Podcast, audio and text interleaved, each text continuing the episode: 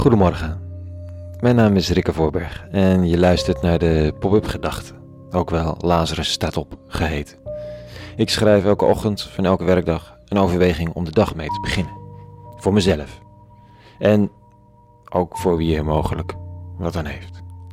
Vandaag met de titel Eenzame Momenten. Pop-up Gedachten vrijdag 10 januari 2020.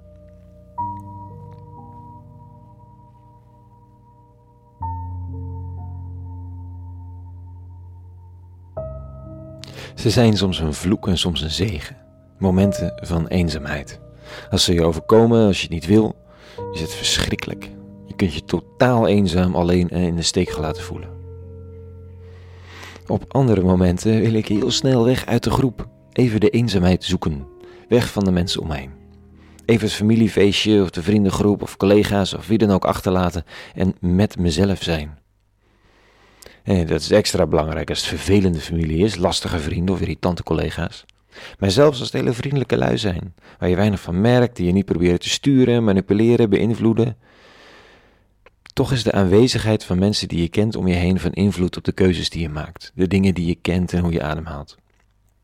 Als ik dan naar buiten stap en het groepje achterlaat waarmee ik op reis ben om in mijn eentje door de stad te dwalen, en dat ik even heel diep ademhaal, ruimte, lucht, fijn.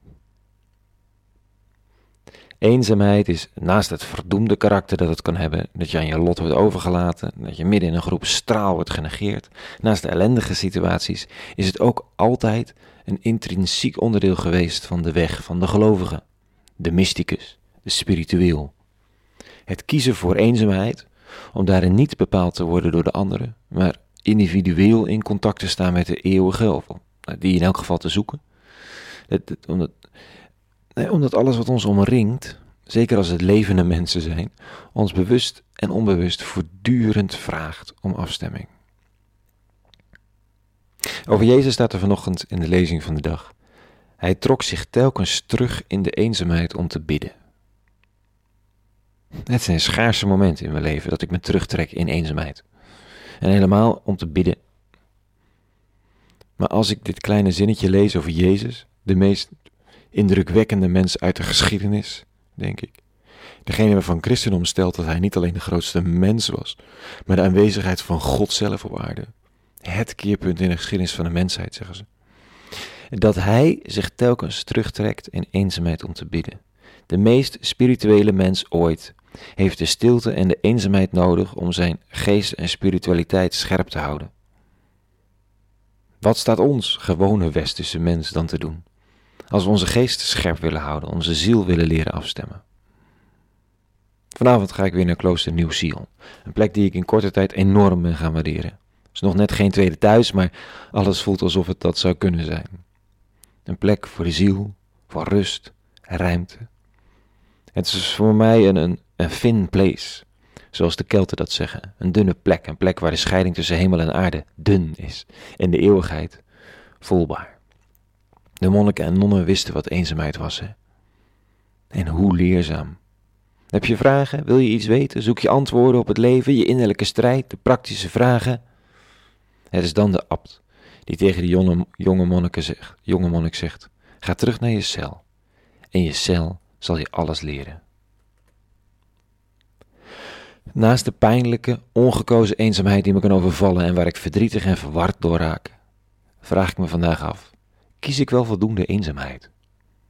Hoe kan ik in mijn leven, in dit jaar 2020, mezelf toewijden aan momenten van eenzaamheid? Of ik daar nu bid, of, of wandel, of mezelf check, of probeer om even in mijn hoofd of hart contact te maken met de eeuwige, de kracht achter de geschiedenis, die er altijd was en altijd zal zijn. Momenten waarin er iets van ontspannen licht kan gaan schijnen over de grootste hobbels op mijn weg. En waarin kleine, onwaarschijnlijk onbelangrijke zaken uit mijn leven opeens me onder de neus kunnen worden geduwd. Leegte vullen is, is logisch, vluchten voor eenzaamheid en reflex. En toch, misschien zijn paradoxaal genoeg de gekozen leegte en eenzaamheid wel de krachtigste remedie daartegen. Tot zover vandaag. Een heel goed weekend gewenst alvast. Maandag ben ik weer terug met een nieuwe pop-up gedachte voor een nieuwe week. Deel de gedachten vooral met wie je denkt dat er geïnteresseerd zou kunnen zijn. En voor nu, vrede. En alle goeds.